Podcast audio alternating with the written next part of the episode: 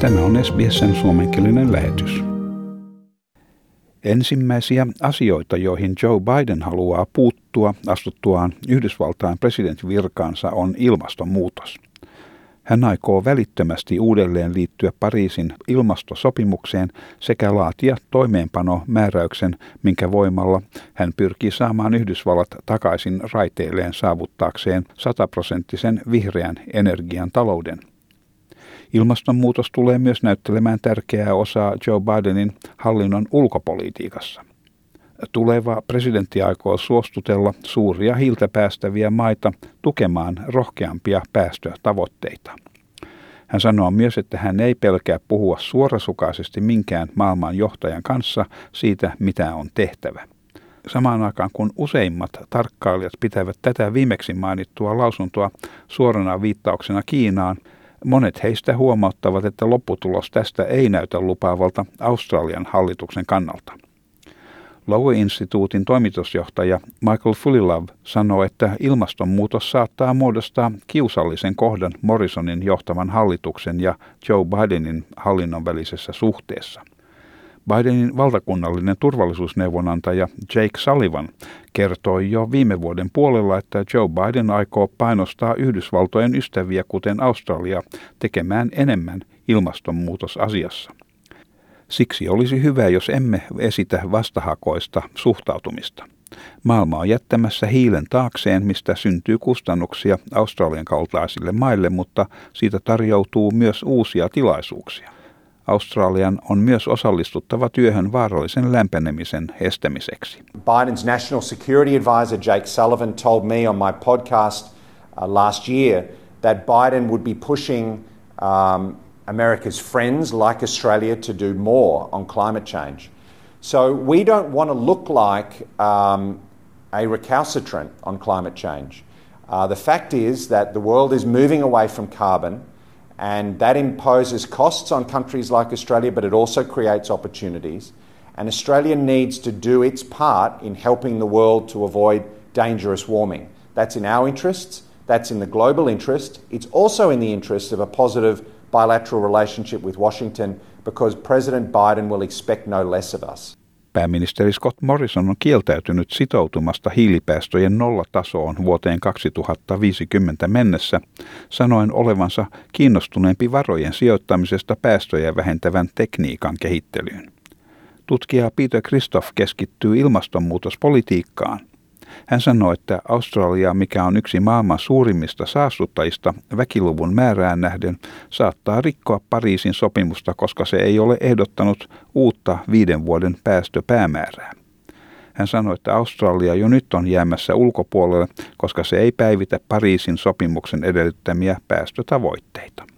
Australia already is a bit of an outlier. It's not renovating, it's not updating its targets, which it's required to do under the Paris Agreement. And the announcements that have been made by Prime Minister Morrison pretty much indicate that we don't have anything like the level of ambition that's required under the Paris Agreement. If the US starts to move very fast, and of course the US is one of the two biggest emitters along with China, and China's already promised to go for net zero emissions by 2060, Australia's going to be much more exposed than it currently is. Yksi Australialle tästä syntyviä merkittäviä seurauksia saattaa olla, että Joe Bidenin johtaman politiikan alla perittäisiin erillinen hiilitulli tuontitavaroista, mitkä ovat peräisin maista, jotka eivät näytä täyttävän ilmastonmuutosta koskevia velvoitteitaan. Professori Christoff sanoi, että tämä voisi käytännössä merkitä, että viedessään tuotteita Yhdysvaltoihin australialaiset yritykset saattavat kohdata korkeampia tullimaksuja. That's the implication that there will be tariffs on Australian goods and on other goods that come from countries which aren't moving fast enough. The implication is that there are likely to be tariffs on goods from Australia and from other countries which are lagging behind in terms of their efforts to clean up their power sector and production more generally. Australia could easily be caught up in that. Amerikkalainen politiikan tutkija Jennifer Hunt uskoo, että Joe Bidenin hallinnon kannatuksen kautta tulemme näkemään enemmän toimia Australian taholta. Trumpin hallinnon alla Yhdysvallat oli ainoa Pariisin sopimuksesta vetäytynyt maa. Ja Pariisin sopimus on yksi laajinta kannatusta nauttiva olemassa oleva sopimus. Jopa Syyria on liittynyt siihen. Australia on saanut jyrkkää arvostelua toimettomuudestaan ilmastonmuutoksen kohdalla. Under the Trump administration, the United States was the only country to leave the Paris Agreement. It's one of the most well-subscribed treaties that we have. Even Syria joined. And so I think resuming that will put pressure on members who are seen not to be pulling their weight. And Australia has come under a lot of international criticism for its inaction on climate change. Kuitenkin siinä, missä Australia saattaa joutua vaikeaan asemaan Yhdysvaltojen kanssa ilmastokysymyksessä, Kiinan kohdalla tilanne on päinvastainen. Australian suhde Beijingiin heikkeni pikaisesti sen jälkeen, kun Canberra vaati riippumatonta koronaviruksen alkuperän selvitystä. Sen jälkeen australialaiselle ohralle määrättiin jyrkkä tuontitullin korotus, sitten viinejä sekä muita tuotteita vastaan nostettiin tullimaksuja, minkä jälkeen eräs kiinalainen viranomainen syytti Australiaa ihmisoikeuksien rikkomisesta julkaistessaan väärennetyn kuvan, missä australialainen sotilas viiltää afganistanilaisen lapsen kurkkua. Ibis World Australian analyytikko Jason Aravanis sanoo kuitenkin, että Joe Bidenin ulkopolitiikassa liittolaisia arvostetaan, mikä on eduksi Australialle. Hän sanoi, että Kiina on suhtautunut ulkomaankaupassaan hyvin vihamielisesti Australiaan noin vuoden verran ja että siihen on lukuisia syitä. Hän ei usko tilanteen paranevan lähiaikoina. Vaikka Joe Bidenista tulee uusi presidentti, Kiinan ongelmia ei ratkaista sillä, että Donald Trump yksinkertaisesti katoaa kuvasta.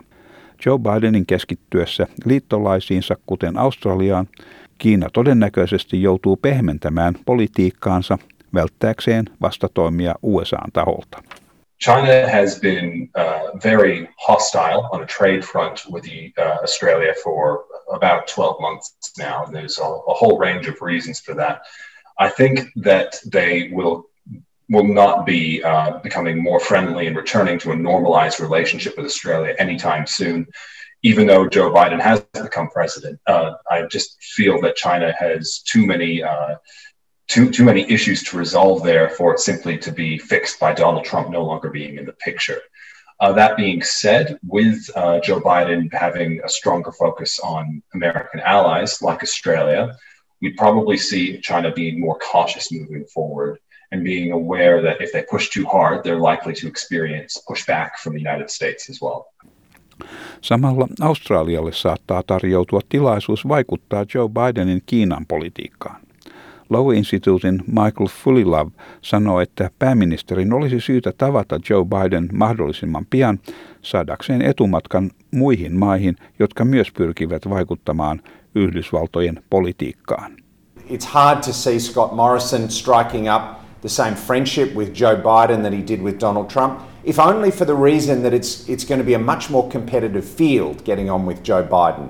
The whole world really is rushing to Washington to make friends with the new administration. So we've really got to be quite sharp-elbowed to stay in there and make sure our interests are protected. Tämän jutun toimitti SBS-uutisten Rashida Yusufai. Tykkää, jaa ja ota kantaa. Seuraa SBS:n suomenkielistä ohjelmaa Facebookissa.